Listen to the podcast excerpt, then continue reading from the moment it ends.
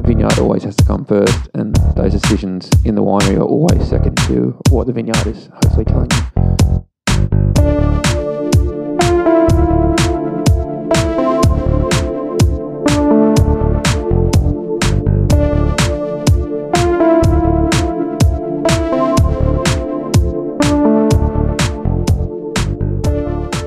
Welcome to the Fermenting Place podcast, arguably one of the most unpretentious and finest podcasts ever produced about wine and other drinks. Here, we take deep dives via casual conversation into the infinitely fascinating world of fermentative beverages. I'm your host, Daniel Honan. You know, interestingly, at least for me anyway, the Fermenting Place podcast's biggest audience outside of Australia comes from the United States, followed by Canada, then New Zealand. We also have folks tuning in from the UK, France, and Denmark, Singapore, Norway, Sweden, Ecuador, Italy, Russia, the Netherlands, Germany, and Timor. That's awesome. Thanks for listening in from wherever in the world you are. I hope you're doing well and getting some insight, some entertainment, and value out of the Fermenting Place podcast. Actually, while I think of it, if you are enjoying any of the episodes of the Fermenting Place podcast, you might like to exchange a little value for value and put up a little something to show your support. There are many ways. You can sign up and become a Patreon subscriber where you'll get new episodes before anyone else, as well as that fresh feeling that comes with knowing that you're supporting ground up, listener led content creation with no ads whatsoever. Otherwise, you can make a one off donation to the Fermenting Place podcast via PayPal or send a few sats my way if you know what sats are. And if you don't, and I would seriously encourage you to find out. Seriously, this is absolutely not investment advice, but buy Bitcoin. Log on to fermentingplace.com for more info on ways you can support the show proper and enable the production of quality ground up listener led content creation, such as the Fermenting Place podcast. At the very least, do me a solid and click that subscribe button, like, share, or leave a comment so that more and more people can grow their know about how fermentative beverages, like wine and other drinks, are inextricably influenced by and emergent from the unique environmental and cultural circumstances of a particular place. It is an immense help if you do. Okay, episode 12. This episode is brought to you by the legends over on Patreon who believe in the show enough to support its sustainability by trading a little bit of their hard earned fiat for this quality content. My guest for episode 12 of the Fermenting Place podcast is fledgling legend of the Hunter Valley, Angus Vinden from Vinden Headcase Wines. Angus is a young wine grower in an old wine region. Thoughtful, mindful, and hardworking, Angus has been busy building his wine brand off the back of his family's legacy for the last five years or so. He puts a firm focus on farming first, viticulture, then winemaking, hence the term wine grower. He's a hunter boy too, same as me, so what's not to love? He makes deliciously good wine with an eye on the past and a mind for the future. In episode 12 of the Fermenting Place podcast, Angus and I discuss being a young wine grower in an old wine region, the legacy of experimentation, putting the vineyard first, hunter gamay, the importance of time, breathing in deep, and positives of a year like 2020. So, with intros and overtures aside, please listen, like, share, subscribe, and enjoy.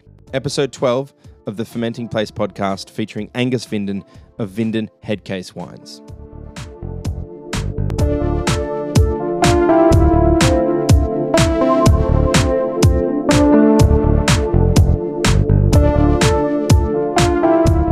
We're sitting at the back of uh, Angus Vinden's wine shed. Yeah, the winery's just next door. This is the wine shed. This is where you store the wine, right? No, all the vineyard stuff, yeah, exactly. Yeah, yeah. Cool, cool.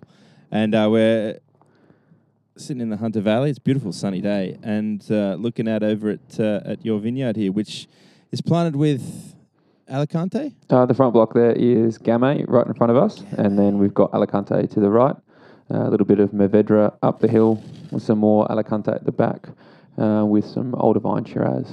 And then we've also got some Pinot Noir, Pinot Meunier, and Cinsault going in the ground this year. The last time I was out here, you were getting all excited about Gamay and uh, its potential for the hunter. You know, it's it's it's a pretty thin skinned variety, akin to I guess Pinot. Um, but you got some cuttings from Loggerheads, which is Len Evans' old property just down the road here. Yeah, exactly. So I went over and took the cuttings um, with permission um, this time. With permission.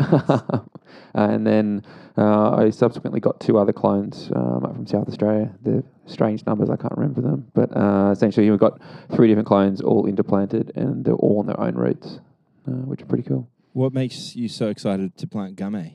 I mean, I think it's a variety that's not only suited to the hunter, but in terms of it's, it's more suited to Australian wine. I think we as a nation have always sort of looked towards styles of wine which sort of necessitated or had to be aged for uh, some reason. And I think when you look at the pretentious nature of what wine once was, it was always Mm. things that had to be laid down, put in the cellar, drunk at this perfect moment. Uh-huh. Where I, I like the idea that wine can be that.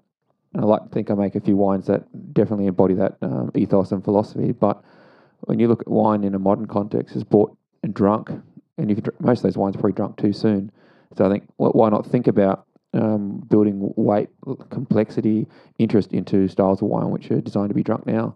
And so for me, the Hunter at its best produces light to medium bodied Right. styles of Shiraz. So we're in the perfect climate to make some light medium bodied reds, and Gamay is so fun. Like when you go to Beaujolais, it's Yeah. a party town. It's saying which They get traditionally wines are bottled in six weeks. Like I'm pushing four months, so I'm not that far off. But I think the wines which you can serve chilled on a summer's day, um, you can still fill them with so much complexity. Yeah. Um, but at the same time, they're fun. They're light. They're smashable. Uh, Yeah. They're drinkable. Like I'm trying to figure as many adjectives as you can. The poolside, the park wines, the beach wines, the Yeah. pizza and pasta. Like it's t- super drinkable. They're high on the quaffability index. Like, But they so can many- also be super complex too. That's the Exactly. thing. So, you know, it, it sort of has a foot in both camps. You can you can smash these bottles, no problem at all. Low alcohol, low-ish alcohol, um, super fun and finesse. But then, by the same token, you can have this really beautiful complexity out of a gamay that just kind of blows your mind, and you're like, "Whoa, this is this is actually this is serious wine." Yeah, exactly. And so that for me, I think the idea is that you can build so much interest in and sort of complexity in these bottles, but still essentially maintaining the, the fact that you want to just have another glass, open another bottle, and when it's 40 degrees in the middle of the summer, you can still go, I actually feel like a glass of red wine. And Yeah. in the Hunter, it's get up to 45 degrees here. Like So I think with that in, in mind, I think you have to make wines that you want to drink in the place where you're growing the grapes, let alone in other places around Australia or the world for that matter. Well, that's right. Like the the context of the hunter here, it it and, and in Australia more generally, it totally makes sense to have a lighter style of red or white, whatever, but red in this instance. Um, you know, it, it sort of blows my mind that for a long, long while there, it was all about the big heavy hitters. You know, the 15, 16 percent alcohol. You know, and I guess that would have, you know, as I was saying to uh, Andrew Thomas the other day, if it's 1988 and you've got a nice thing of stroganoff on the boil or something like that, yeah, that's the move, man. But otherwise, that refreshment, particularly when it's peak of summer, maybe you're at the beach, maybe you you know in the park or something like that. You just want something easily drinkable, full of freshness and acidity and vibrancy, and something that actually is going to refresh you when you drink it. Exactly. I mean, even if you look at Tomo's wines, the wines that he made in the early 2000s through the mid 2000s, they're more Parker-esque. I think he's pulled his winemaking back Yeah. a lot more in line with that sort of regional style, which I think I think is what the hunter needs to be doing to maintain its relevancy as a single typicity. Is that make wines that really embody what we are as a place. Yeah. Um, and that for me, when you look back at O'Shea and all the famous wines that people still want to drink from the 60s and 80s, Right. those old Lindies, they're not 16% alcohol. They're They're not not 100% new oak. They're higher, they're probably softer acid. So picked early Well, with the high natural 65 acid. Lindy's about 14.5, actually. Yeah. I'm, I'm pretty sure. But um, the interesting thing is, Gamay and the Hunter Valley don't necessarily go in the same sentence, or you don't generally hear, I'm going up to the Hunter Valley to drink Gamay, or this is a Gamay from the Hunter Valley. Yeah. You know, I know Tyrrell's uh, released a Gamay a couple of years ago. Um, from those cuttings at Loggerheads. In fact, it was I think it was fruit from Loggerheads, but exactly, yeah. um, the fact of the matter is, oldest wine region in Australia, renowned for beautiful medium-bodied Shiraz, uh, Pinots that you know are certainly on the on the say less refined side compared to so Burgundy, but it can get there if you pick it on acidity and, and get that freshness in there. And then Gamay kind of sits in, in that in that middle area where it's it's just hitting all those straps, you know. Um, yeah, Yeah, uh, for me, that's exactly right. And what I mean, sort of essentially by those lindies, that they are medium bodied. They weren't sort of really big, soupy, extractive styles. And I think Gamay lends itself to that style of winemaking. More whole berry, i.e., just a stemmed or a little bit of bunch work, cooler ferments, with a shorter time on skins, but just less extractive winemaking. Um, and I think that it lends itself to a really light, bright, fresh fruit forward style, which you can still have some nuances of, of lees work or bunch and complexity. So they are so fun and bright. So when did you plant this Gamay that's just before us here? So there's sort of been three different plantings over the last three years. So it's all interplanted. Uh, so I mean, I did to, essentially made most of the cuttings myself. So, but planting callus cuttings in uh, middle of a drought is somewhat of an uphill struggle. um, so the blocks essentially been planted twice, but we're slowly getting through there and filling it up. I've just actually put in more posts here to. I've got about another thousand cuttings in the bed Right. uh, to go in later this oh, later this year. So have you made wine off of that yet? Uh, twice. Twice. So we've both been blends. Um, so the first year I did a Pinot Noir, Pinot Meunier Gamay uh, co-ferment, Mhm. uh, which we just made at Magnums. So we just had one barrel, which was pretty fun. Um, this year we did a Shiraz Gamay, so uh, co-ferment. Um, the Shiraz is off Somerset, um, so 50-year-old vines. That was and uh, it was- so the wine was 80% Shiraz, 20% Gamay. So Right. again, co-ferment, 10% whole bunch in the ferment. Everything else just stemmed, four days on skins wild fermented, just gently hand plunged one to two times a day, Beautiful. and then into oak, sans, sulfur for four months, racked off lees, no fining, no filtration, and sulfur to bottle. So All the hits. super fun, super crunchy, and yeah, from 2020. So So you're a a young winemaker in the Hunter. You're a young winemaker in an old wine region, definitely. and um, you know the reputation that the Hunter has is uh, because of its, I guess, longevity. Is that it's a little traditional, perhaps a little stuffy. Stoic is probably the word I like to describe the region as. word, stoic. Um, but that seems to be changing over the last few years. Yeah. For me, I think it all comes back to, oh, in the Hunter, it is very traditional, I guess, as a talking point, particularly its reputation. But when you go back to, I don't know if you've read The Wine Hunter that Campbell wrote about O'Shea, Mhm. it's the birthplace of experimentation in a lot of ways in Australian wine. When you look, we only made essentially fortifieds up until the 30s. Mhm. O'Shea comes back to Australia and starts redefining how Australians make table wine. That happened in the Hunter. Don't forget that we started basically with obviously there are other parts of Australia doing this. Right. I look at that as going, that's experimentation. That's traveling, finding wines that you love to drink, coming back and reshaping Australian wine. So for me, the Hunter is sort of the birthplace of experimentation. We started and then we sort of kept pushing in one direction, which isn't a bad thing. But I think you should always look back to look forward. And I think for me, that is a big um, thing for me. Like, particularly when you go back and read a lot of literature about plantings, like there were thousands of varieties, or not thousands, hundreds of varieties planted here. There was Cinsault planted here in the 1830s. Yeah. Um, Amazing. you go back and read those things, like there were things here, maybe they didn't work, or maybe they- didn't have the farming techniques to make them work, or the wine styles were essentially fortified. So some of those lighter varieties didn't lend themselves to being fortified. Uh-huh. So I think there's so much been done here. So I think looking back to that, going, oh, that could be interesting. Let's have a bit of fun there and planting new varieties and doing new things. I think, yeah, I think it's so important that we do keep challenging what we do continually. As otherwise, I think you become complacent and you make lazy wines. And I'm not saying that we make lazy wines, but in the sense that I think it's really important to know, look back at that place of where we started and Yeah. keep going. There are, are other things we can do. Yeah, I mean that's that's the thing, and you've got that eye on the future. As I said, you know, a young fellow in uh, an old wine region. It's it's um, you're not actually not alone. There's there's more of you and more of you cropping up all the time. No, Um, definitely. You know, I can think of a couple off the top of my head, but Yeah, I Uh, think yeah, definitely at the moment. I mean, five years ago it was different. I think when I released my first wine, Richie was just starting, Usher was just starting, um, James Becker. Um, so I think we're probably the four guys who probably pushed that sort of regional sort of style a bit more Yeah. um, over the last few years. And then there's a few other labels coming through now. Obviously, Comyns and Co.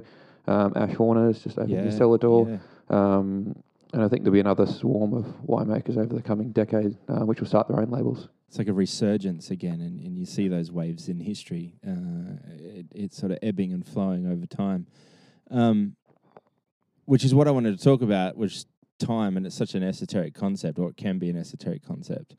Um, but before we sort of dive into that, I guess for our listeners, you know, we're speaking to Angus Vinden of Vinden Wines, the head case, and uh, can you give us a brief history in terms of how you got to be in wine, how we got to this moment now talking? Uh, Well, um, my parents bought the property in uh, sort of the summer of 89, 90 when I was born. Um, so I grew up spending weekends here as mum and dad sort of started uh, playing in the house, and then we moved up here when I was four. So my earliest memories are sort of uh, literally down in the vineyard, planting trees, um, lots of little pe- lots of little things just all over the vineyard. So I started sort of oh, so making wine. I probably being more of a hindrance than anything in the shed with dad when I was seven. Yeah. Um, we'd help jump in and dig out the fermenters, as dad always had a bad back. Help pressing off, and I think from there it sort of went. The age of fifteen on school holidays, like dad would be like, "Oh, I've got a meeting. Can you press off the Shiraz?" And I'm like, "I can't do that." He'd be like, "You'll be fine. You've done it twenty times." So it sort of went from that, and then Straight in the deep end. straight in the deep end. Yeah. Um, so always plodding around doing little barrel work and things like that over the years. Um, Wow. And then dad, because it was always a hobby farm for them, we didn't make a lot of wine. Um, dad and dad never made any money out of it. Um, so he sort of never encouraged me to be wine, to be to be a winemaker. So he actually pretty discouraged it in a larger sense. So uh, I was always quite creative and loved design and building. So I went to uni and did um, seven years of architecture. Um, I was working in a firm uh, for a while, and I think it was sort of I was also still working out here in the vineyards, at me- being mentored by Glenn Howard, a famous grower from Mhm. Somerset. I was working there sort of full time, and then I think I was doing my masters, working for Glenn, I was also doing viticulture. I still don't know how I found time and day to even go to the pub with the boys, but I think I was, I don't know, had more energy back then. But um, so I reached a point where I don't know, about 2015, I was making my wines. I'd finished up with Glenn. I was sort of here working a couple of days a week as an architect, and then I essentially just one morning I was like, I want to be outside. I want to be in the vineyard, and that's where I grew up. That's where I belong. So it was sort of that moment. I went, yep, let's do this, and it went sort of crazy from there. You couldn't escape that that thing. I guess it's technically, you know, it's it's it's been such a massive part of your life, even though perhaps it was framed as a hobby. Uh, it's still this thing that's just gotten to your bones, into your blood, and Oh, definitely. I think the way Dad used to describe Pinot um, from Burgundy, um, I never really got it. And I was over in Burgundy and I was a young uni student, I think halfway through my first degree, and that was like one of those light bulb moments. I was sitting uh, in Aloxe Corton, drinking a bottle of 01 Corton Brechenards. I'm probably saying it wrong. My French is horrible. Um, but it was an amazing Grand Cru Pinot, and I remember having it. Then I drank two other bottles of wine after that. But I called mum and dad absolutely pissed um, about three o'clock in the morning, and I said, "Dad, I get it." Um, it was sort of that was the moment where you have one of those wines that you go, "Yeah, that's what it's all about." And it's not my uh, desire to make Pinot like Burgundy, but it's more that when you find a wine, it just really connects with you. I think it's quite amazing. Um, Absolutely.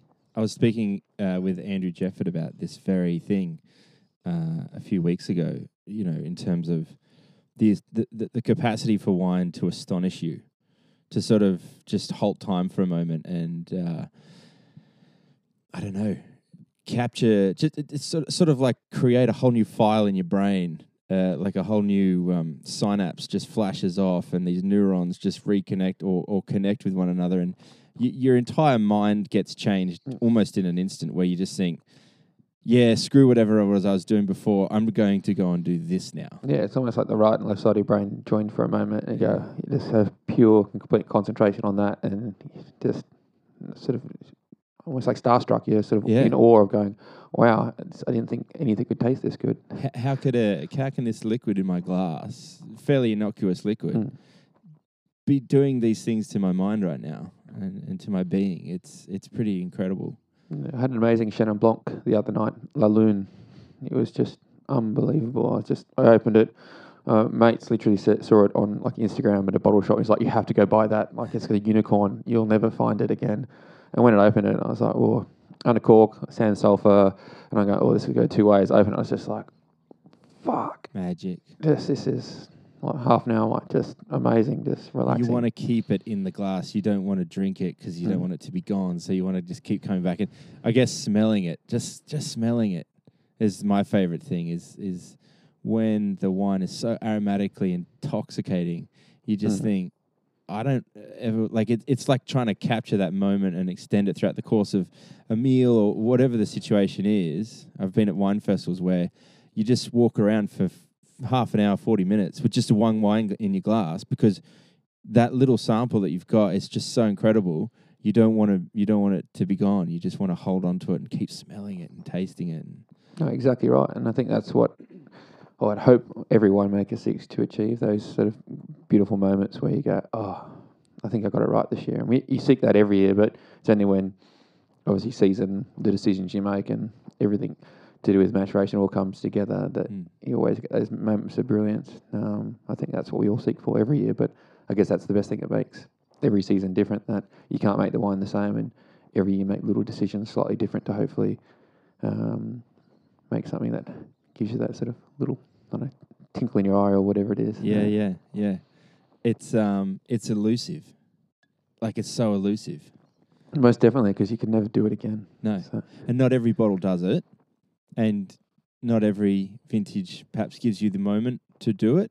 mm. Like it's it's just this um, confluence of time and place and um, decision making, I suppose. And I guess one of the cool things is now that you're uh, uh, or, or you're on the other side of you're creating these wines, and I guess every now and again you might get an email sent, or they might be tagged in an Instagram or or, or a tweet or something, uh, and and you've caused that similar moment for somebody else, and the reason that that's occurring for them is because of you. yeah, I never actually really thought about that like that because I'd always thought about the people who made my wine. So, but I, mean, I guess that's uh, actually quite a beautiful thought that hopefully I've uh, made someone else fall in love with wine. Maybe that's Yeah. what you should always seek and strive to do. Well, it's entirely possible. I always think about it in terms of music, like when you you can put on a record, you can you can chuck a, an album on Spotify or something, and it's a, you know it's a pretty um, easy and simple thing to do. But uh, maybe every now and again you chuck on that song, or maybe it's a it's an old familiar record that you used to smash when you were a teenager or something. And like that, the people that created that music have no idea that you're listening to it right now, losing your mind while you're driving your car, or you know turning it up super loud in your in your kitchen or whatever it is, or you're cooking dinner.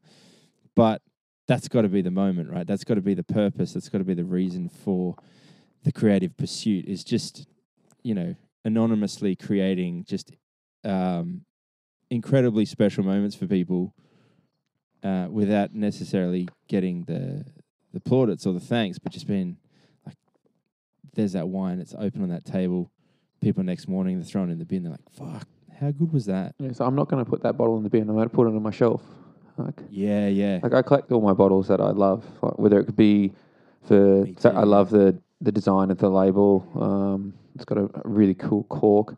Um, like either printing on the cork or Mhm. just had a special connection, or even if it wasn't the perfect bottle of wine, it was an amazing memory that we had that night. Yeah. Um, so we have. A, I've got a wall in the cellar door. We just put all those memories up there. You can flick through them, and most of the time I can tell you who I drunk it with, and almost I can always tell you, yeah, who was drunk with and what we had.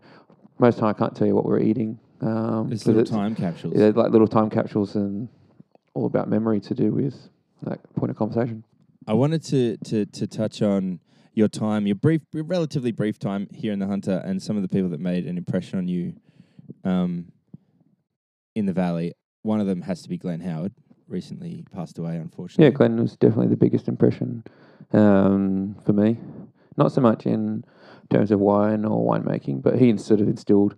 I mean, he sold fruit to Lindy's for Mm. twenty or thirty years, so those comments and w- way we picked grapes and grew, or he used to grow grapes for them, are all embedded within some of the wines and wine styles which I make today. Yeah, sort of a deep love of the soil, the land, and I don't know. He grew up with his father tending that soil, and um, uh, that vineyard's beautifully manicured and incredible looked after. vineyard, Somerset. Um, actually, we leased it as of yesterday, so Did you? yeah, which is very Got cool. skin in the game. Right, yeah, so um, Awesome. looking after ourselves now, so which is cool. Taking the Um, risk. So, um, essentially for me, I mean, Glenn is sort of I don't know, really embedded with got under my skin and nails. Uh, we are from I'm from the hunter. You're from the hunter. This is what we do. These are the grapes. The we put our love and energy into these things, and they will hence respond in the winery. Yeah. But we make wines from our region. We don't bring things in out of area. You don't see people making Bordeaux and Burgundy. Why, for some reason, the Hunter Valley, we seem to make every other region's wine apart from our own. It's sort of, I don't know, for me, I never understood. Um, I think oh, when you look at challenging vintages, make different styles of wine, and I think that's where growing up with a grower is that I've seen winemakers turn their nose up at perfect fruit Yeah. that I then took in the winery, and we got some ridiculously ratings for fruit that was turn- people had turned their nose up at. So I look at that going, well, you should need to, I don't know, look at our place and region, make wine styles that are suited to those climates and those vintage and variations. And I don't know, it is a challenging place to grow grapes, but I mean, we've got our fruit off every year for the last six years when a lot of people haven't got fruit off. And I think it's testament to how growing this grapes, spending more time in the vineyard, we, we can hopefully get them off every year regardless. But be proud of where we are. This is our place, our soil. I mean, look after it, and I, I think the the wines in the winery respond beautifully. So Well, it's it's that adapt or die thing, and I guess there's a wider context at play. You know, perhaps back in the day when winemakers would say refuse fruit, or maybe it was too wet, or whatever, um, because there there's I, I I'm hazarding an ed- it's an educated guess, but there was con- there was that concept of consistency. You know, um, the consumer at the end of the line wanted the wine relatively the same as it was the year before, and the year before that, and the year before that. And if you couldn't achieve consistency, like as if you were sort of making a bottle of gin, right, or or some vodka or, or beer, most definitely, you know, um, and uh, and so you refuse the fruit because I don't know, it, it's not up to the to the standard. Um, and you know, everyone's got a business model, everyone's got a, a, a way of being, but um, as you just said, there's opportunity then for someone like you to be like, well, I'll take it and I'll do something with it, and then you look what happened in the last with the head case stuff. You know, you've gone from strength to strength in terms of ratings for Halliday and a whole bunch of other things, and just just the general reception that that, that your customers give you. uh, Like this, th- it's shifted. Like the consumer's way more informed in terms of what they're drinking. most definitely. And I think every year, reveling in those variations is what's actually more interesting. I think, I mean, I think it's just as much skill in a one million liter tank of Jacobs Creek being able to taste the same every year. Like I take my hat off to Absolutely. that. That is so much skill in that. But we're dealing with 50 acres, 100 tons of fruit each year. Mm. It's not mass production. Um, it's just as much work probably because our equipment's a lot smaller. But I know the fact that fruit is different every year, it makes you make completely different wines. That there is ideally meant to be consistency within style, but 18, I look, it's balanced. It's like 65. You've got higher alcohols, but Yeah. you have high acids, so we could leave them out longer. 19, you have different things. So um, you had a lot less acid. So I think all those little things are so interesting. And so the wines that at least I made in those years reflected those decisions based around the growing. And I think that's where, for me, being qualified as a viticulturalist, not as a winemaker, Yeah. I put yeah, vineyard always has to come first, and those decisions in the winery are always second to what the vineyard is hopefully telling you. Um, So how are you thinking about site in that respect? Because if if that is, I mean, you know, this is the fermenting place podcast. It's it's essentially about site and place and um, articulating place or expressing place through a beverage, whether that be wine or beer or coffee, um, or gin or spirits, whiskey, whatever. You know, um, how do you think about site? You know, relatively uh, youthful in terms of your your making of the wines in the hunter and making wines in general. But um, how you how have you uh, mentally mapped out the Hunter Valley, what it does to grape growing, what it does to um, wines, how it expresses itself in not just your wines, but like other people's wines as well. I know. I guess I'll speak for me first before I take a larger regional uh, viewpoint. But I mean, I only deal with two sites now. We used to have more. So for me, it's the idea of focusing down on those two places and Right. discovering the nuances of those things. I know in 16 started an idea of taking a single barrel out of the winery and looking at that little block. So every block at Somerset is vinified separately. Nothing essentially is ever blended till right before bottling. And a lot of those times, I'll even separate aspects. So I'll take the east aspect, which is three blocks, the northern aspect, which is three blocks planted in 68. The west is 70. So I'll vinify those separately. And then we make one wine, which is a blend, which is a balance of the site. Then actually knuckling down and going, well, the eastern block has more red fruits because it sees less afternoon sun. So bottle of that. The northern block sees with a different aspect has different sort of um, sunlight, seeing more balance of um, morning and afternoon. The western sun, even the soil there, is slightly different.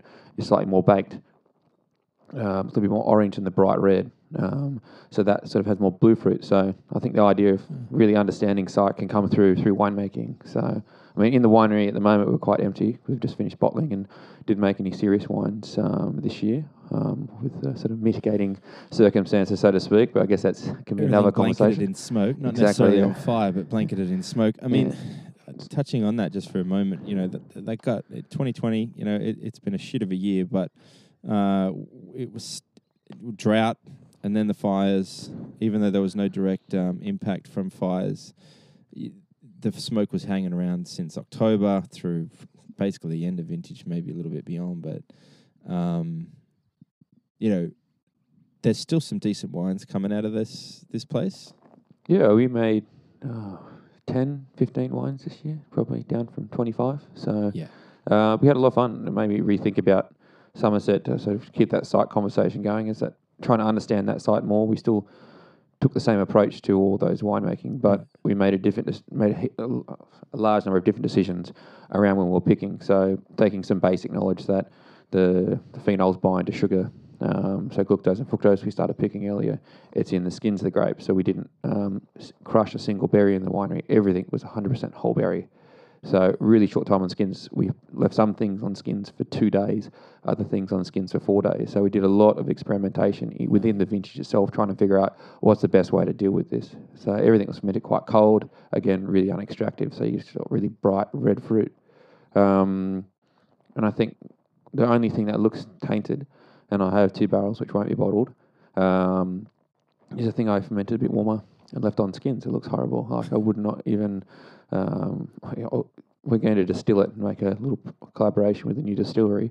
Um, I don't want to waste the fruit, No. um, but I think those decisions that we made around picking and that site, understanding that well, that we can pick this block a little bit earlier uh, because we know it's always still flavour ripe there after dealing with it for now almost a decade ago. I know after about 11 and a half we can got natural flavour within that block, great natural acidity. So we didn't acidify any of the reds this year.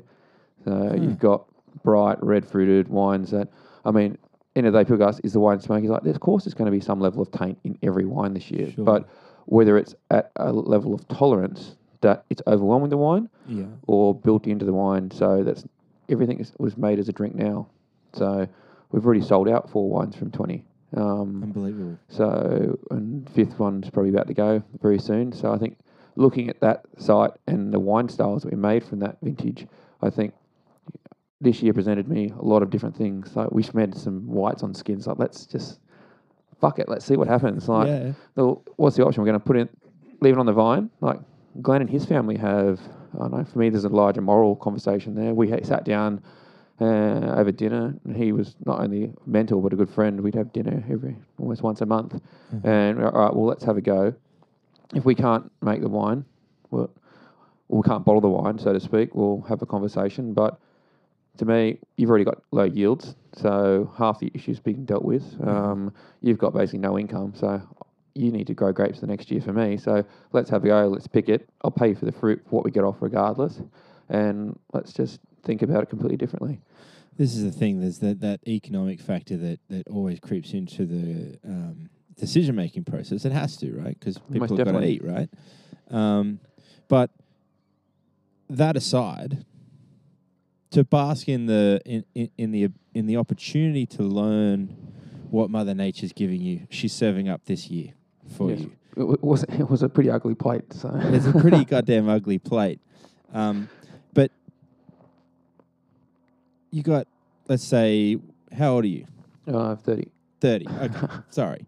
But let's say you put up another 30 vintages, you're 60. A chef would put up, you know, 60, 100, 200 plates a night. Exactly right. Uh, and, and each time they get that opportunity to refine and you know, move it somewhere else or you know, muck around with w- whatever's going on far more than, than a winemaker can. And, and, and when you do approach a vintage like 2020, where it, it, it's just a goddamn shit show, you know, and, and you're just like, that's a whole nother year you get to, to you have to wait in order to say do the things that you perhaps had in mind before you're approaching the vintage but also on the other side of it you've learnt and and you've you've gained so much more experience than you wouldn't have normally. And so it hurts economically but if you can get past that and also get past the psychological disruptions i suppose as well it's stressful and all those things. Yeah, we ended up putting making one wine had nine different ferments in it. there you go. Like we did, had Gewürztraminer five ways in the winery. Like who, d- Wow. who does Gewürztraminer let alone five ways? it was sort of we said stuff on skin, stuff in amphora, things in barrel, solids in tank, uh, like vine juice. Um, one wine became the I guess the the beautiful bitzer of the vintage. So we had five se- five Gewürz ferments, three Semillons, and a Verdelho. It's sort of inspired by Bandol Blanc, my favourite place Yeah. um, for rosé and sort of lovely white. So I said, well, let's do something like that. Well, this is the second vintage, but that became uh, the conduit for all those experiments into Right. one parcel. So it's sort of, I think, I don't know, thinking about things or having the ability to, I don't know, obviously have some free reign being at my business. Um, I can take that gamble and punt. But we bottled four of those experiments by themselves uh, Wow. from 20. Yeah. Um, and I think those things taught me a lot. Um, even the Nouveau has about four or five different ferments in it, and that's just a thirty dollars smashable bottle of wine. Which, uh-huh. yeah, I mean, that was the one. Yeah, we took fruit and picked it. Sorry, we picked fruit and fermented it just whole berries for two days on skins. I literally pressed it off at ten point nine Baumé, and then fermented in an open fermenter like like pumpkin soup. It was just like bright red, um, sort of more like beetroot, but there's like literally stirring it yeah um, so it didn't become reductive and it was still oxidizing while it was fermenting.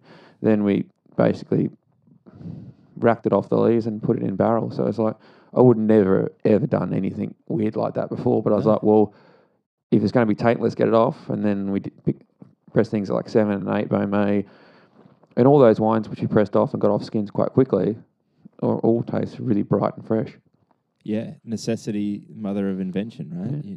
You i- in a way, your hand has been forced Exactly. to adapt or die, basically. And and these are things that I think I'll actually carry through into future vintages. Going go. far out, this is really bright. This is worked last time. this is really crunchy. Like let's do that again. Maybe not for the whole wine, but those three barrels that were really bright, which gave this amazing sort of red fruited aromatic freshness. I love that in twenty.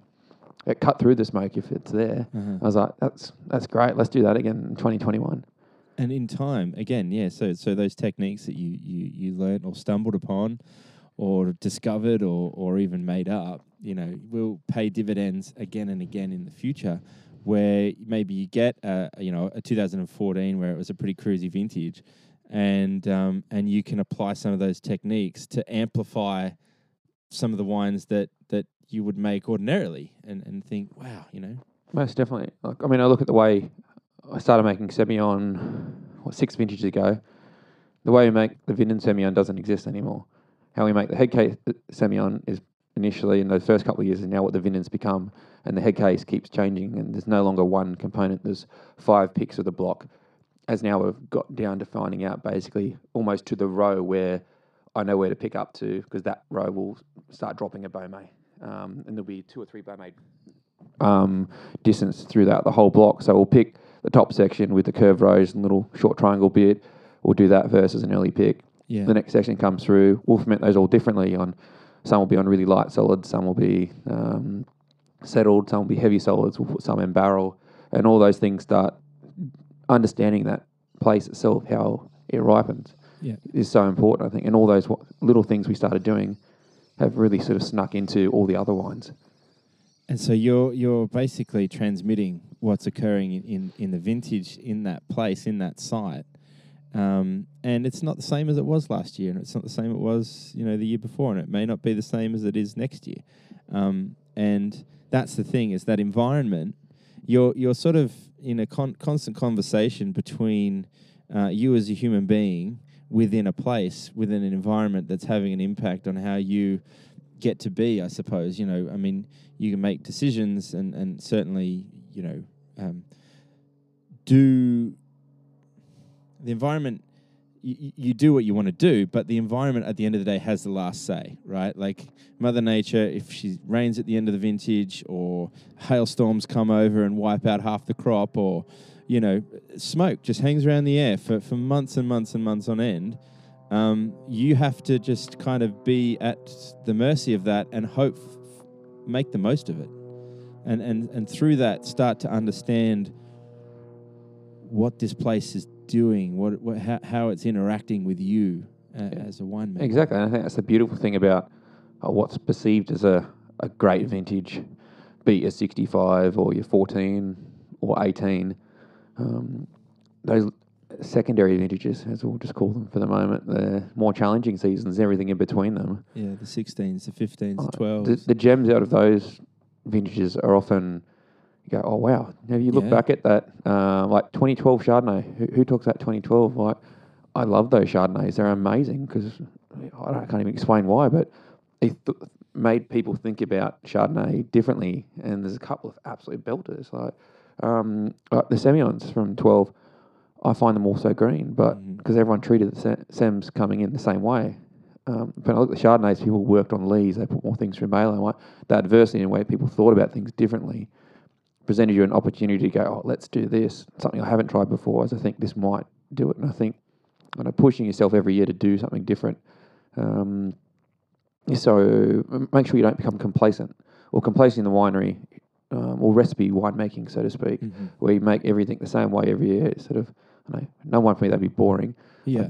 I, I don't know, I'm probably way too uh, mentally ADD to uh, keep doing that. I'm like, yeah, sweet, let's Been there, done that. Let's move on to. Oh yeah, like that was great. Let's do that again, or pull that into that. Let's join those two things together. As I think this vintage that'll work. Um, Well, I mean, the greatest, um, oh, the greatest experts are perpetual students. You know, and, and it's just that constant reworking, that refining um, what you know, questioning what you know, um, playing it as it lies. Really, you, you sort of see what's in front of you, and you know, giving it your best shot. And you're going to have a set of challenges, I think, as a as a young winemaker in the future as we move forward with all the um, effects of climate change and the vintages getting warmer and warmer. Um, I mean, not to say that they will continually be warmer and warmer. We've gone through, if you look at five, six, seven, you know, there was three years of drought and then uh, 08 was just a, a write off. oh, mate, definitely. I think when you actually look back, I mean, we had a similar drought to this in the mid '80s. Like, you actually go back and speak to growers. Like we've seen patterns like this before, but Mm. we are definitely getting warmer. Um, that's not what I'm trying to challenge, but I think Yeah. there is always going to be hot years. There's going to be mild years, and there are going to be wet years, and everything else is going to be warmer. I think across the board. So we need to grow our grapes differently. So you Um, need to start thinking about that. And, and what, what what are some things that are going through your mind or conversations that you're having that are going to ensure, I guess, the sustainability, the long term sustainability of, of a region like the Hunter? You know, we're going to still be having these incredible medium bodied Shiraz in, in 50 years' time, or what are we doing? I think so, but I think it's all going to come down to picking decisions. I mean, when you look at the last three years, they were bloody hot. Like I think clock forty-seven degrees one day in eighteen. Like, for me, that's like my favourite vintage of the last twenty years. Wow. But I look at that and go, well, we can have hot days. I mean, you got everyone thinks Burgundy's cold. It's bloody hot in the middle of summer there. Um, grapevines can can deal with heat to a certain degree, but it's that prolonged heat with no rainfall that's the issue. So I think the heat will affect some of the more aromatic varietals more than Shiraz, and that will Mm. be, I don't know, we might lose some, I don't know, slight f- fragrance and freshness maybe in some of those lighter styles, but I think going forward it's about again, getting your site healthy, and I Yeah. think healthy soils and healthy vineyards will ride through those challenging um, seasons a lot better um, than the vineyards that aren't looked after as much. And I think I think probably quote one of the chills. Actually, no, quote Chad. I think old vines don't produce great wines. Great sites produce great wines, and I think that is more the key than anything that. When we look at our vineyard here, it was conventionally managed for 20 years. We've converted it to organics. I mean, the vines look as best they've ever looked. We're seeing less disease. We're putting less sprays out. There's cover crops in every row. There's no herbicides for almost a year now, and everything's looking healthy. We're seeing less weeds. There's a lot of Uh, life out there. I mean, I'm looking at the cover crop right now. It's just a sea of green. It's beautiful Yeah, it's instead of a, a sea of uh, sort of crisp this- brown. Yeah, this year we've got eight different cover crops in there. There's oats, rye, vetch, uh, field peas, radish, fava beans, two types of clover. Um, so I think all of those things will bring different soil health um, and bring some heavy, more microbes. Most importantly, more carbon in the soil, and hopefully, in time, I know. I think healthy soil needs less water, um, a lot more organic matter. And as vines will look healthy and they'll will have know, a lot better know, basically root structure, and I think they'll ride through those more really hot spells and even wetter vintages as well. Yeah, I mean, the argument goes that it's difficult to be organic in the hunter uh, because of the weather. Um, it's humid and so on and so forth. Um, but it can be done. Uh, I was talking to Rod Windrum out at Krinklewood uh, just after the fires for for an article I was writing, and he said that whilst everybody, well, whilst everybody's yields were going down, he told me that his yields actually increased uh, this year. Uh, and were it not for the smoke, um, they would have pulled more fruit off, and it was looking the best it's ever been. Now that's anecdotal, but uh, you know, Yeah, we haven't dropped yield at all across our site here in five years. Everything's been almost identical. Um, we had bird damage one year, which reduced it, but other than that, I think I'd pretty anecdotally say that we've been pushing more this way. But this is the first vintage we've got where we've almost been organic, so um, Right. almost fully organic, which is great. I'm also a pragmatist in the sense that growing is that. I mean, as much as I would love to be certified, if I need to put a spray out to save my crop um, and get it off, I mean, that's the nature of being a farmer and being mentored by a fifth generation farmer is that yeah, there is certain idealism and pragmatism that exists within farming. So indeed, yeah. I think, yeah, for me, it's about doing everything I can to grow the greatest as best as possible. Well, and- Glenn was converting that. I mean, Tamburlaine were taking fruit, so they were, you know, instructing Glenn to, to ease back on the Yeah, so they um, Tamburlaine have Glenn's sister's portion of the property, right. um, and then yeah, that's now converted to organic. So it shows it can be done. Um, we same thing at Somerset. We reconnected old cut-off ploughs to tractors in the last two years, where or we've been doing sunscreen, cover cropping, Mhm. undervine mulching, mounding, cutting off for for the last five or six years. Um, Putting all the effort in the vineyard. yeah, and I think we look at the last five years, even those more challenging seasons, the fruit was clean. It came off beautifully. Um, we didn't, I think, don't think we've lost anything from well, 15, 16, 17, 18, 19, 20. We've got every bit of fruit off that property. Incredible. Um, and everything looks really amazing. So I'm really happy. But same thing, we didn't make big bodied reds in 15. sure. Um, we made lighter styles, and that hence presented the possibility to do the Nouveau. And It's that's like now become our biggest seller. That came out of a wet vintage. Right. It's like a learned resilience that the vineyard uh, adapts to over time. It, it, kind of um, figures out how best to to be in this in this place in this site. You know, I, um, Shashi Singh down at uh, Avani in the Mornington Peninsula once told me that. Or she presented the idea that, that, that if you think of a plant and the fact that it can't really escape any danger or any kind of um, uh, hardship. It has to be in the spot, and it has to it has to endure it. It has to ride it out. So the stronger it is, in terms of the soil health and and and the overall plant health, the better able that plant is able to be resilient. You look at these gum trees that are around here. You know, go four or five years without rain, and they're fine. They're still pushing out new growth, and you're going, what the hell? Yeah, so we, we sort of, I guess, um, don't give give them enough credit to, to be able to, you know, sort it out, get get through it. Provided they've been given the uh, raw materials, they're able to live in a in a decent soil and and be treated properly. No, most definitely. And I think I was having a conversation with Glenn's son Jason, and he used to work for Lindy's in the vineyards and things, and we were talking about um, cultivation undervine, as I've just bought a new vine cultivator, and he was saying he thinks the Semillon that they used to grow when they used to cut off plough, remound up, the Semillon, use his uh, words, wouldn't shit the bed um, uh, in those wetter seasons. The roots went down deeper, they I don't know they had a stronger base. Uh, the vine was more literally rooted within the soil Yeah. to a deeper extent. So resultantly, the vines were a little bit, I guess, I don't know.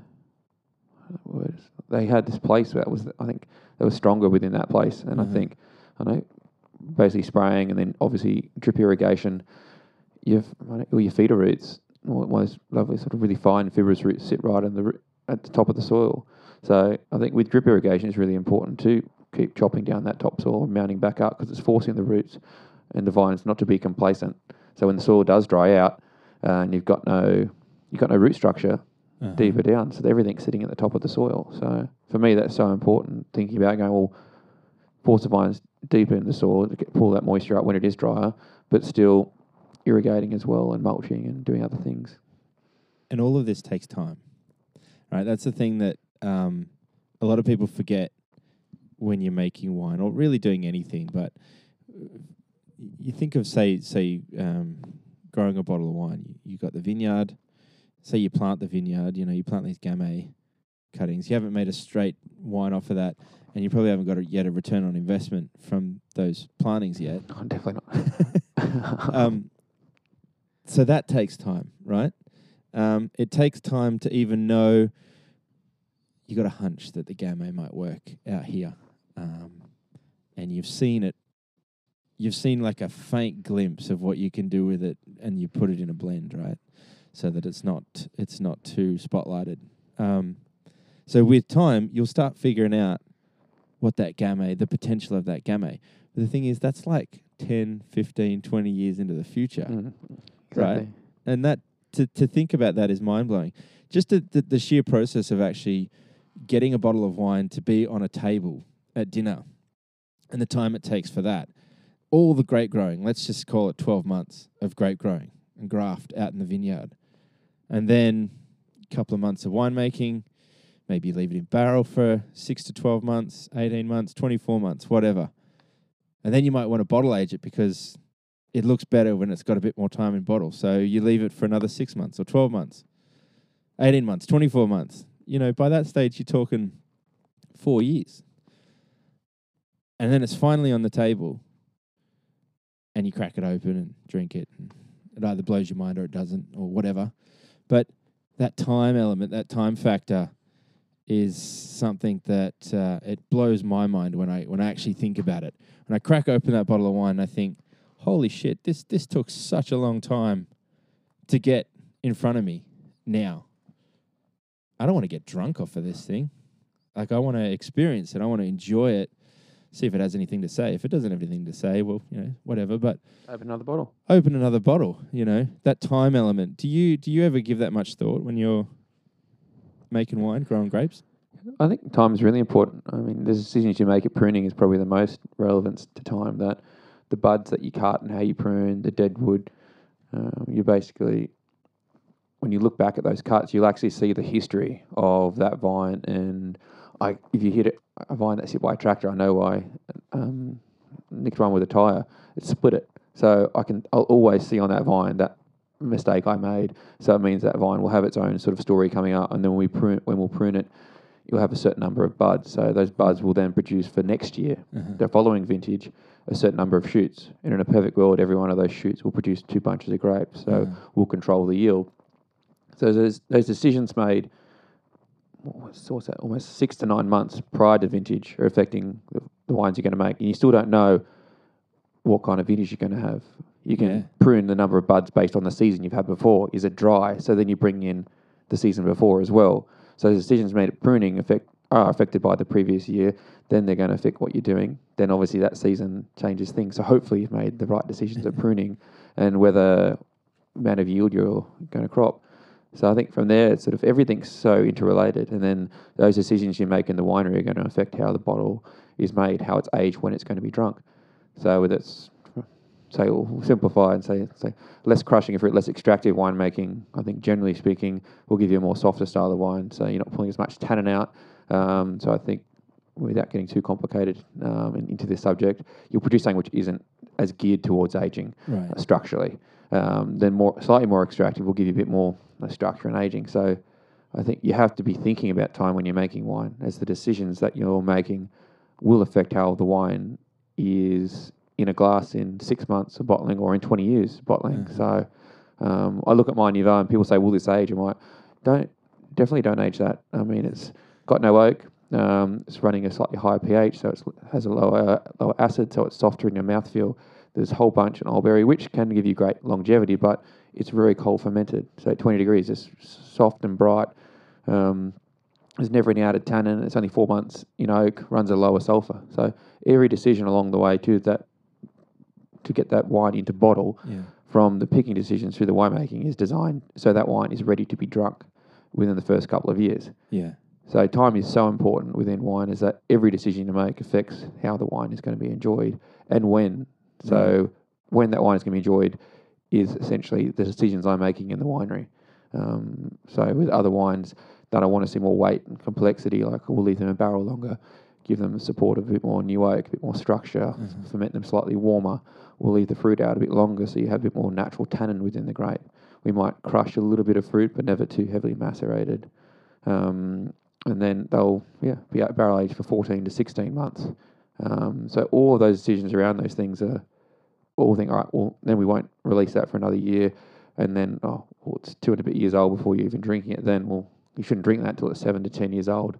Um, so yeah, time is so important Yeah, about it blows everything you make. mind, right? Just Mm. the amount it takes up, and then you know if you if you think about it, you come along at a wine show or something, and uh, you taste the wine in thirty seconds and write down your opinion of it, and then Mm. move on to the next one. Exactly right. It's, it's hilarious. Uh, It's something I've never understood, but uh, you know these are the these are the ways that we conduct things, right or wrong. Speaking of time, this new label of yours uh, is a concept that you've so you got a photograph of yourself on the label, and it's not as egotistical as one might think. yeah, well, my, my mates have all called it the vanity range, and I was like, thanks, boys. Keeping you grounded, Angus. exactly. keeping That's what they're for. So So just explain to me what the concept of, of, of this particular wine is. What is it, and, and what's the label represent? So I guess it, in some ways, it does sort of embody time. So every vintage, um, or post vintage, shall we say, the idea is to take a photograph, sort of box brownie style, one by one, um, so square orientation, just my face. So hopefully that face will know, be indicative of the vintage. So if it was challenging, um, I'll look tired and stressed. Like this year, I look pretty tired in that. But I think that's the whole point of it was meant to encapsulate what that vintage was. So I guess the photo becomes a time capsule for that year. So this year we had four years of drought, bushfires, smoke taint, uh, COVID. Glenn died just after vintage, so it was a pretty stressful Rough. start to the year. Yeah. Um, and I was literally looking at some old records and in the cellar door, um, the beginning of COVID, just after vintage, and I picked up a John Lennon album, which is called Walls and Bridges, and it has sort of that's amazing. It's just a great album if you haven't listened to it. Um, I've actually named a wine after one of the songs called Steel and Glass, which will be released later in the year. But Uh, the idea was that oh, uh, why I think wine is sort of a form of art. So musicians are called considered artists. So like, why can't we take sort of one of those more artistic concepts and apply it to a wine label and take it in a larger format? So I think every year we'll take a new photograph in the same location. We've retired that Akubra, like my sort of infamous hat. Um, so that will become the constant in the photograph. Mhm. So you'll be able to keep that sort of single thing that's hanging up in the cellar door, and you'll just watch me basically get old over the next 20 years. um, but the other thing is, it's purely reserved for my experimental wines. right. So, in a larger concept, essentially, it's gearing me and forcing me every year to think outside the box and do something different. So, I'll maintain the wines that I do every year, and they chop and change slightly based on what the vintage has seen. But hopefully, in 20 years' time, I'll still be doing experimental things. I've now forced myself uh, Mm. by making this label that I think it'd be quite interesting to see the styles of wine, all the experiments that I'm doing. Um, when I'm 50 as opposed to when I'm 30, I could be doing exactly the same thing. Um, Absolutely, man. It's so fascinating. It's such a cool concept because, again, with time, you'll look back and you'll see the 2020 label, the inaugural, you know, what's the name of the wine? Um, so it's, called, it's just the head case like, experimental range, and then uh, these wines are all named after New Order songs. So every year there'll be a different band as well. So we were listening to New Order in the winery, so that became the, I guess for me, I de- deemed that the the band of vintage. So we've got Yeah. Blue Monday, as it seemed like a good idea at the time, um, like every decision does on a Saturday night. Hey, man, back of the napkin type stuff, yeah? so yeah, that was a skin contact Semillon we did in a smoke taint year. So hence, yeah, Blue Monday. Love it. Uh, we've got Age of Consent, uh, which is a Shiraz Gamay, as the Gamay was too young to be um, sort of vinified and matured by itself. Uh, there's a bizarre love triangle, as there's three different components in the Gewürztraminer. So one's on skins, um, and then aged in amphora, one's on skins, then barrel aged, and then one's in tank, then barrel aged, and then also did um, True Faith, another song, but preservative free Shiraz, so being reliant on the grapes um, to give it freshness.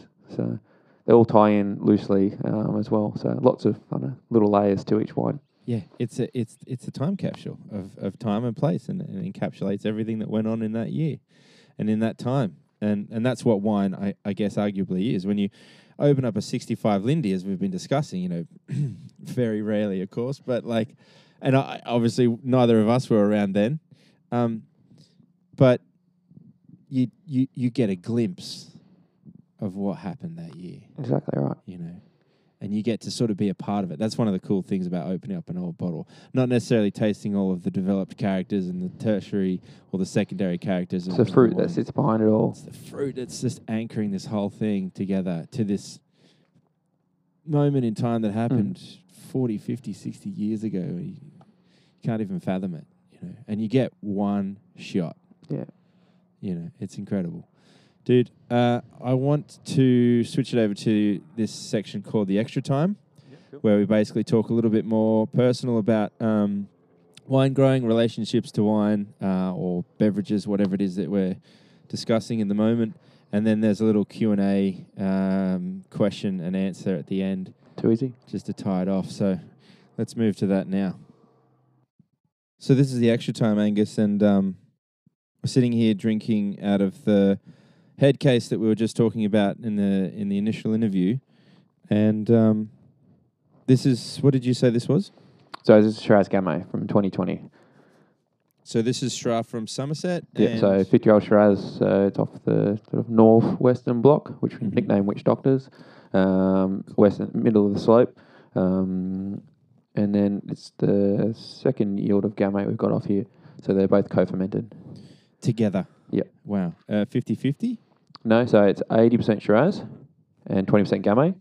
10% of the ferment, so half the Gamay, is left as whole bunches. Then everything else is purely destemmed on top. This is 2020? Yep. Holy shit. This is phenomenal. Thanks, mate. Aromatics on that. Uh,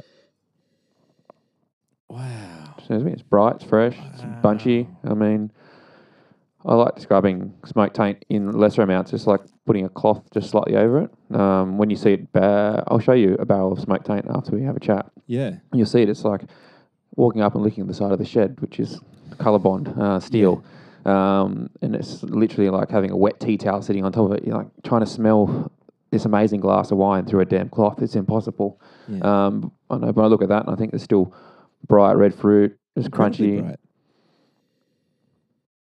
Yeah, there's a real core there. I mean, it's, it's just so it's pretty. It's really pretty. It's a pretty smelling wine, and if you think about the context of where it comes from, that is almost the polar opposite of what I would have anticipated.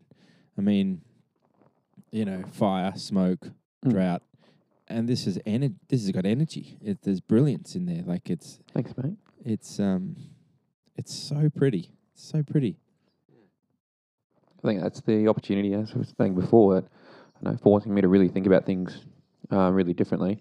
Um, yeah, I think oh, it's twelve and a half percent alcohol. That's unfined, unfiltered.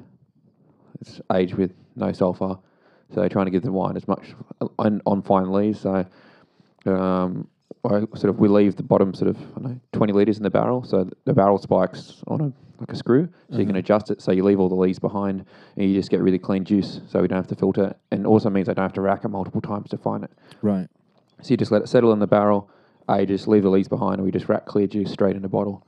So it means the wine isn't being moved as much. So I guess, in a sense, I guess it's being handled in a more sort of reductive manner, but it's Yeah. not trying to be reductive in it in sort of that, that fashion of winemaking.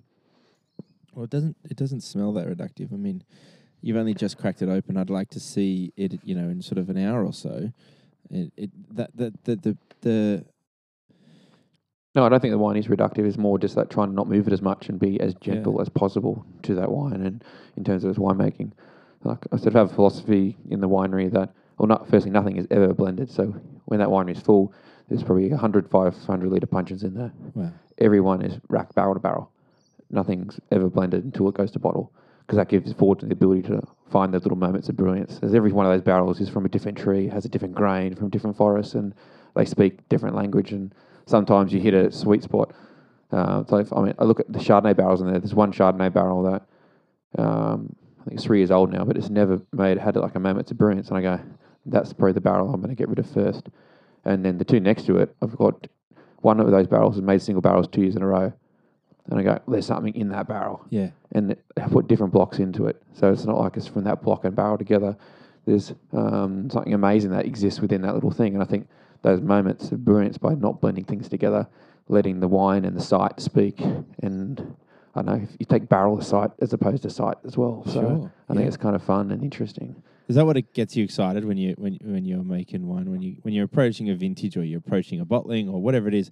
Like what what is it that's getting you excited for those things? Like I mean, just speaking to that, you got pretty wide eyed and Yeah, I love the idea of like going through and there's always like one thing I sort of find most discomfort in is about the month or six weeks post harvest, where the wines just are still going through the sort of post fermentation haze, and you have no idea like know, did I make the right decision or have I just fucked everything up? Like um, all those sort of know, decisions made it in the spur of the moment when you've got.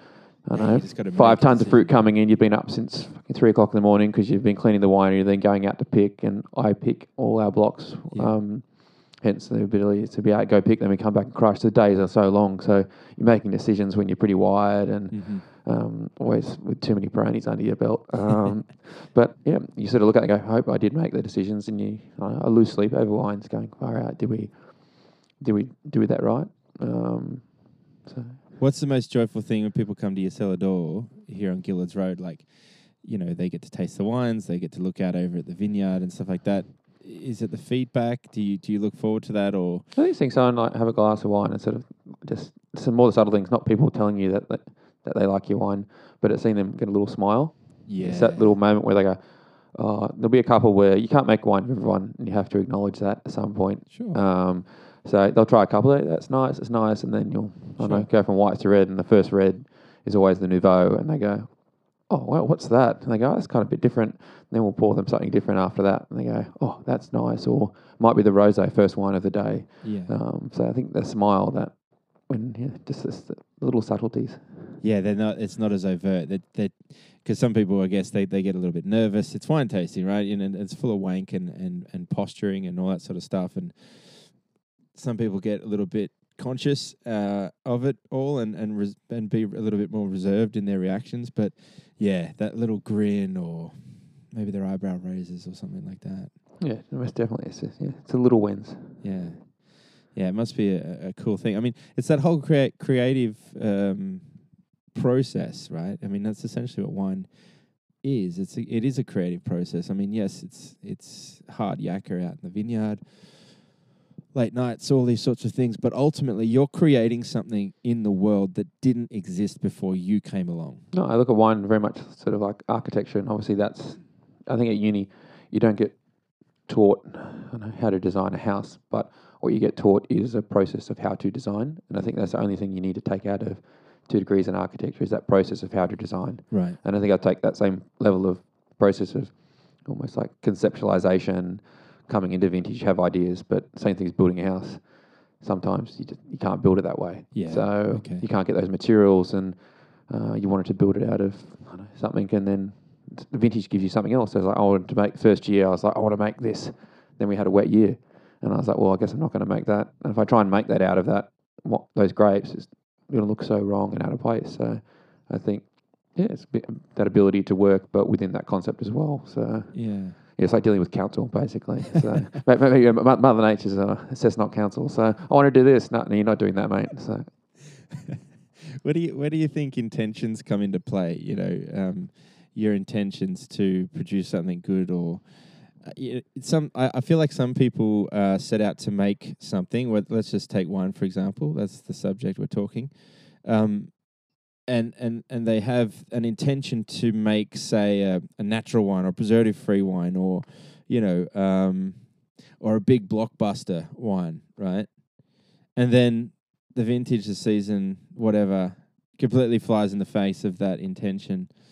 Um, and, and, and they are left having to do something else or reconsider, or maybe they just force their way through sheer blooded, bloody mindedly, and uh, and and at the end of the day, that, that wine perhaps isn't as good as It could have been.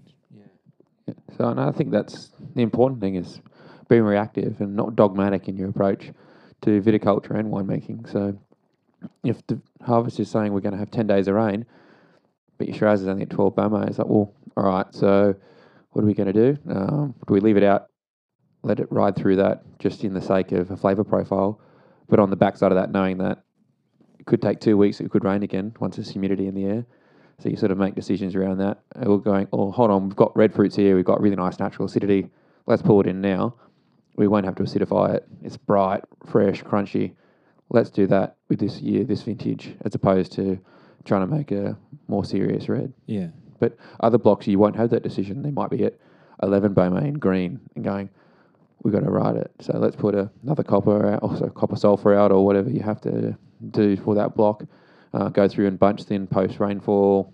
Might have reduced yields, but we'll give that block the best, or the best I don't know, chance or best hope to to ride through to produce something. But it's again just not being dogmatic. I think it's that Yeah. yeah, you got to Strong positions, weakly held type thing. mm, just r- go with the flow. Yeah. Go with the flow. when h- how would you get someone excited about wine? You know, um, we all have those moments, uh, whether or not we're at the dinner table with friends and tolerable family members, or you know, you're out to dinner um, at a restaurant and you have a wine moment. You get all excited about it, and we we we, we search for them. Well, I search for them anyway. I, I constantly. I think I think arguably eating and drinking is one of the greatest things you could possibly do with your time. Most definitely. Um, but you know, for those people that don't necessarily have never had that moment or have never had it presented in that particular way, like it always takes somebody or some moment to present the eating and the drinking as Mm. more than just eating and drinking. I think it's, I, I was brought up in a wine family, so for me, it, my mum loved cooking. She was an amazing cook. Mm. Dad then got into cooking, started a restaurant in his spare time. like that's how sort of crazy, sort of like, oh, let, let's do that. Let's start a vineyard. Uh, like that. Hence the name Headcase. Like my family are fucking batshit crazy, and I love it. Um, and it's like if you want to do something, go do it. So I think I was brought up in a family that always loved food and wine. Conversation was always around having a glass of wine Yeah. and cooking. So kind of presenting that level is like people who I think I don't know, when I share time with people, there's most of those experiences are done around food and wine. So hopefully Yeah. that level of enthusiasm come comes out quite quickly. When you do Um, those dinners, you know, yeah. and, those those events that we used to before fucking COVID. But but yeah, I think presenting food and wine in a fun manner, yeah, um, in a less pretentious environment, because wine can be seen or classically has such a reputation, the way it was presented for such a long period of time Yeah. in sort of aristocracy and um, I don't know, being sort of class. it's coded behind these these you know words that just turn you off a little bit. Like even even when I say tannin, I just get like a little bit ugh. That Oh. feels Whereas, that, like it, it's whereas just, I'm, might call that a polyphenolic compound. Then you're going, that's science, uh, scientific more background as opposed to tannin. You go, well, does that make your mouth dry, mate? It's like, yeah, Yeah. that's tannin. Uh, it's Yeah. coming from wine or oak. And I know explaining people why things taste that way I always find really interesting.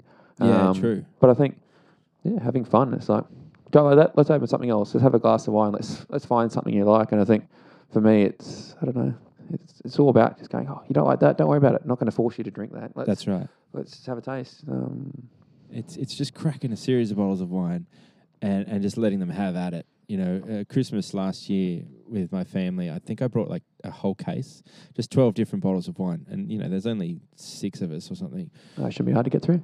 So yeah, but like they were all sort of looking at me like you're you're insane. Like we, we're not going to get through this, and it's like, well, that's not the point. The point is that they're all open at the same time. It doesn't matter which order you do them in. Uh, if you want to drink it or don't want to drink it, I don't care. Like it's Christmas time. Let's just Have some fun. you know have some fun. Exactly, and you know, um, you, you your your brother comes up to you and goes, "That's really nice."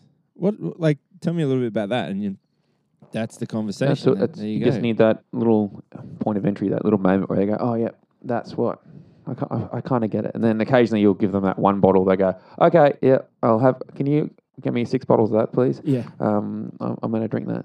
And that's a cool thing because that happens with your wine.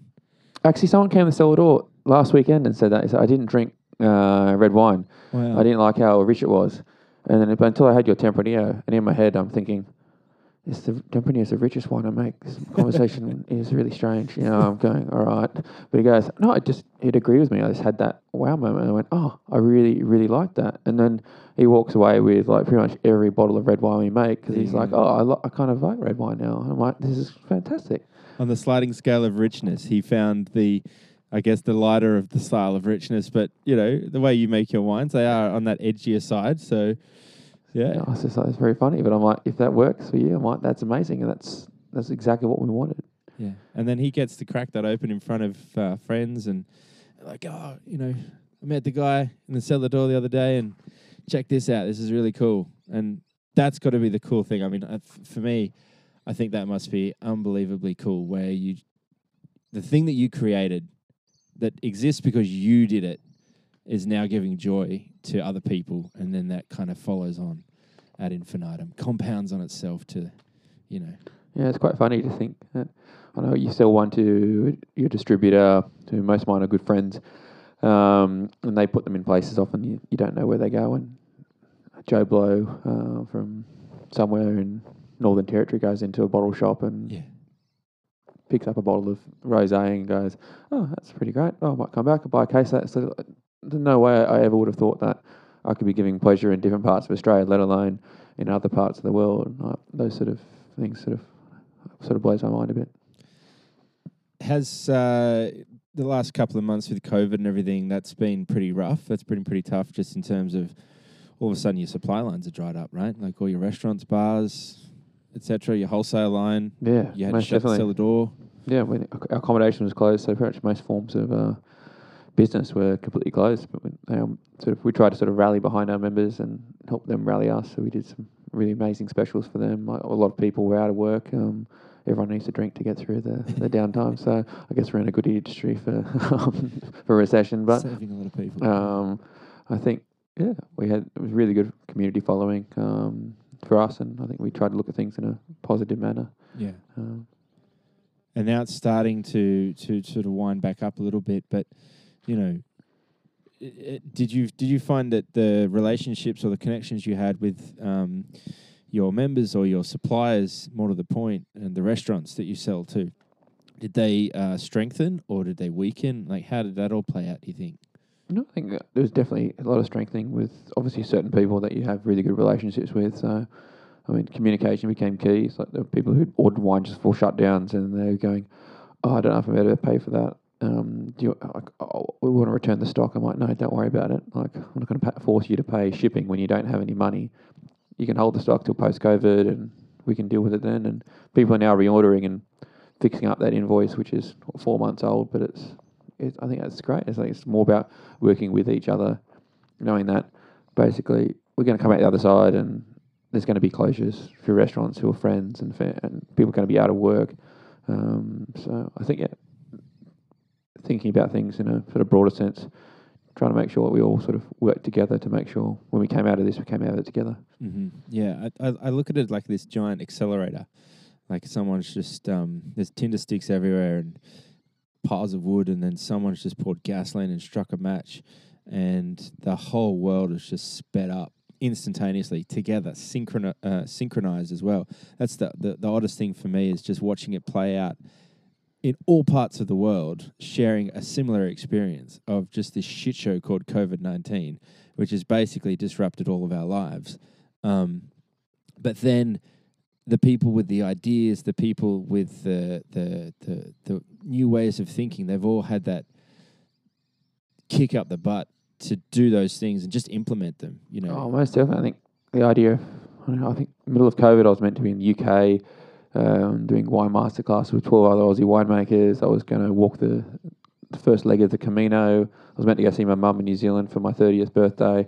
All that stopped. So I had sort of this moment in time where we got, oh, let's get the vineyard seeded, which, which we're going to do anyway. But I actually had like, a day off for the first time like in six years. Like um, it was actually like, oh, this is what it feels like to have a moment to actually think. And I think that label has come out of COVID to sort of touch on that. It's like that ability to, I, know, I think, as a quite creative person, um, ability to have a little bit of time to sort of I know, catch up on know, six years of lost sleep and uh, working too much. I think, yeah, I think looking at COVID in a different light's been Yeah. it's been really tough, but the ability to slow down, I think, Yeah. I think a lot of people might, for, might will forget that, but Hopefully not. Uh, I think yeah, this is, might be the only time in our lives that we all got to slow down for a moment and Yeah. take a deep breath. Um, we still work full time, but that ability to just take a little bit of a deep breath in small business, I think was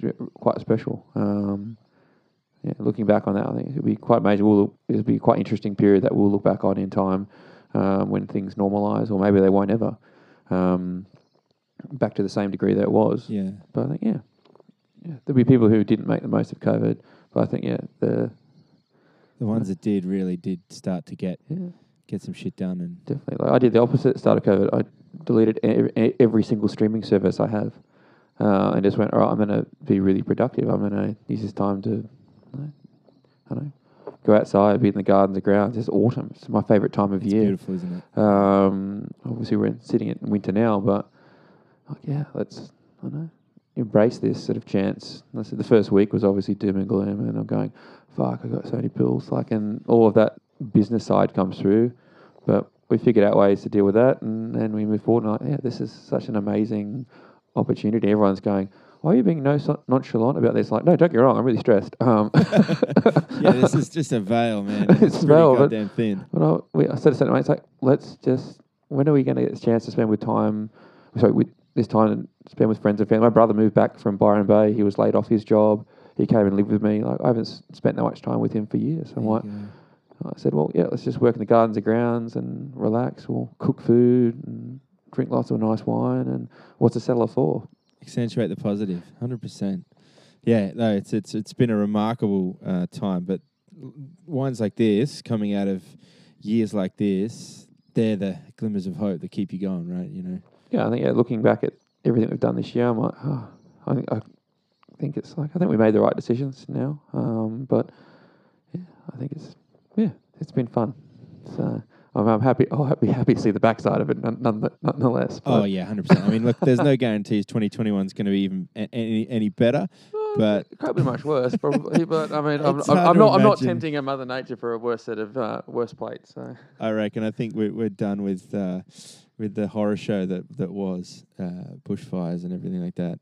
And the drought, you know, the drought's kind of not it's not broken officially, but but we've certainly got a decent set of rain over the last few years, right? Uh, sorry. We've certainly got a decent set of rain over the last few months. yeah, we got 400 mils almost. I think after post vin- post vintage. Um, or one we didn't get our last block of fruit off. It just came down. I think we got like 250 mils of rain in like 24 hours. It's just like Not even Yep. mad. Um, you know what? Whatever. Oh. we it hasn't rained like that for f- five years. I think yeah, I can I can lose five tons of grapes if we for the better sake of all our older dry grown vineyards. So. For sure. Dude, I want to uh, end the interview with a Q&A. I just want to say thank you so much for spending this afternoon chatting uh, about wine and everything like that. I know you've had a pretty uh, mad dash from Sydney and moving house and that sort of stuff. So it's really cool, man, to, to catch wine up, have a you, uh, glass of wine. Yeah, slow down and. So let's finish on a quick Q&A. I fire these off to all my guests at the end of the podcast All just right, to I love it. It's some of it's related to wine, most of it's not, to be perfectly honest. So let's hit with the first one. What do you least love about wine? Hmm. Oh, I never really thought about that.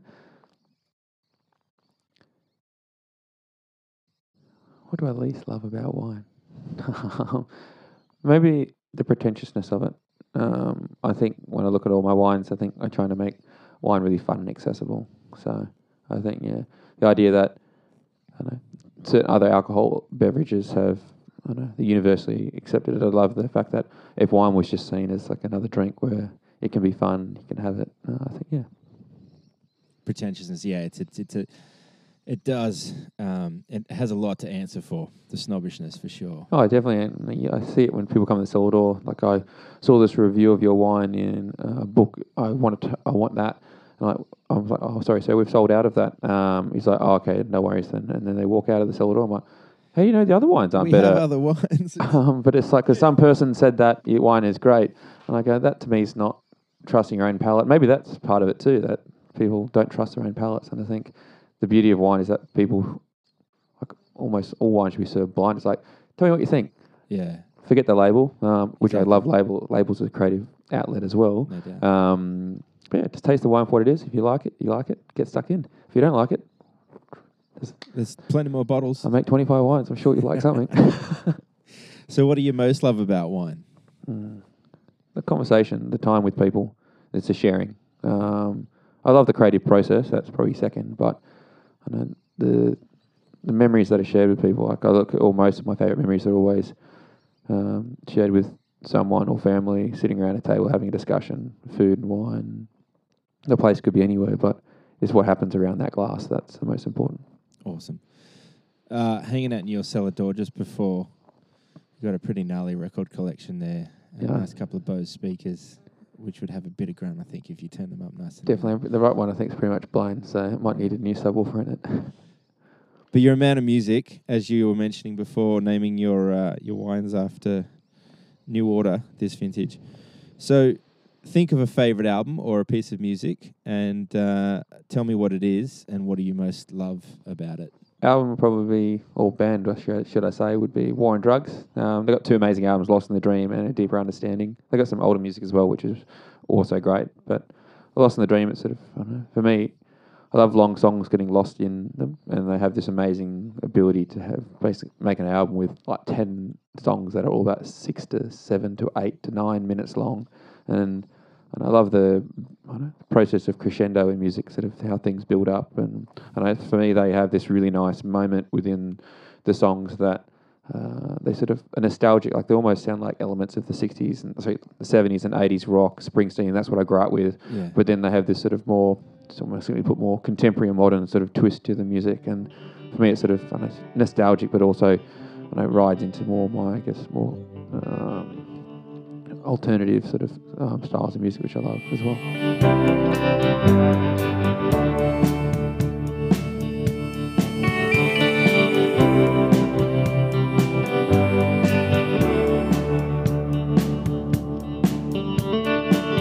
Lost in the dream or just the silence of a moment.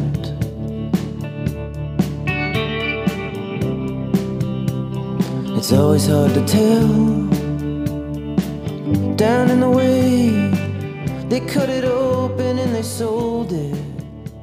Have you ever heard of Echoes by Pink Floyd? Yes. 15 minutes of some of the greatest music ever. Yeah. You know. So Yeah. it's like Dad. There's a great album by the Moody Blues. Um, it's called, I think it's In Search of the Lost Chord. Mm-hmm. Um, we used to listen to it. It's got a song called Timothy Leary, which you know, th- for those who don't know, is the guy who invented um, LSD, and it's Yeah. like it's amazing, like, most eclectic album. You can almost hear it goes through like 15 different genres. They're all multi instrumentalists, play everything themselves. It's like 1968. Like those songs are amazing, and it's almost like there is only one song. Yeah. The, the album, the album is a song, and I think that's why Yeah. I know I love albums because. Oh, sorry, not because I know people listen to songs nowadays or playlists, and you press play on Spotify, and then it goes to artist radio. Yeah. I love yeah. that music is created as a piece that was designed to be listened to in a certain way. So I think I know you probably apply that concept to wine, is that the wine was made in a certain way and designed to be drunk in a in a certain time and place. No doubt, no doubt. Imagine that you're a new addition to a box of crayons. What color would you be and why? Black. Black. Yeah, Why I just love black. black? Um, for me, it's practical. Okay. And like I have basically always had black jeans, black shirt, black jacket. It's just I love the practicality practicality of black. Um, Nice. Batman, Superman, or Spider Man? well, I had to be Batman. I, was my sermon on black clothes just then. so. indeed, indeed. Yeah, you're the first person to say Batman. Everyone else has said Spider Man so far. It's interesting. Uh, yeah, I mean, yeah, I don't need superpowers. So Yeah, I, I hear that. Okay, last question. If you were ever in a position to recreate the T Rex, the Tyrannosaurus Rex, would you do it? Would I recreate a carnivorous monster designed to kill things? Probably not. I mean, I think they've, they've already made three movies about that, and it didn't end well for anyone. So um, I think, yeah, I think we can leave the T Rex buried. You're too altruistic. I like it. Okay, cool. Well, that's it. No T Rex. Damn. Uh, Angus, thanks so much, man, for spending this afternoon with me. Thanks for sharing some wine My absolute pleasure. and some beer too. Some Peroni. Wow. Um, dude, awesome. Thank you. My pleasure. Thank Cheers. you. Cheers.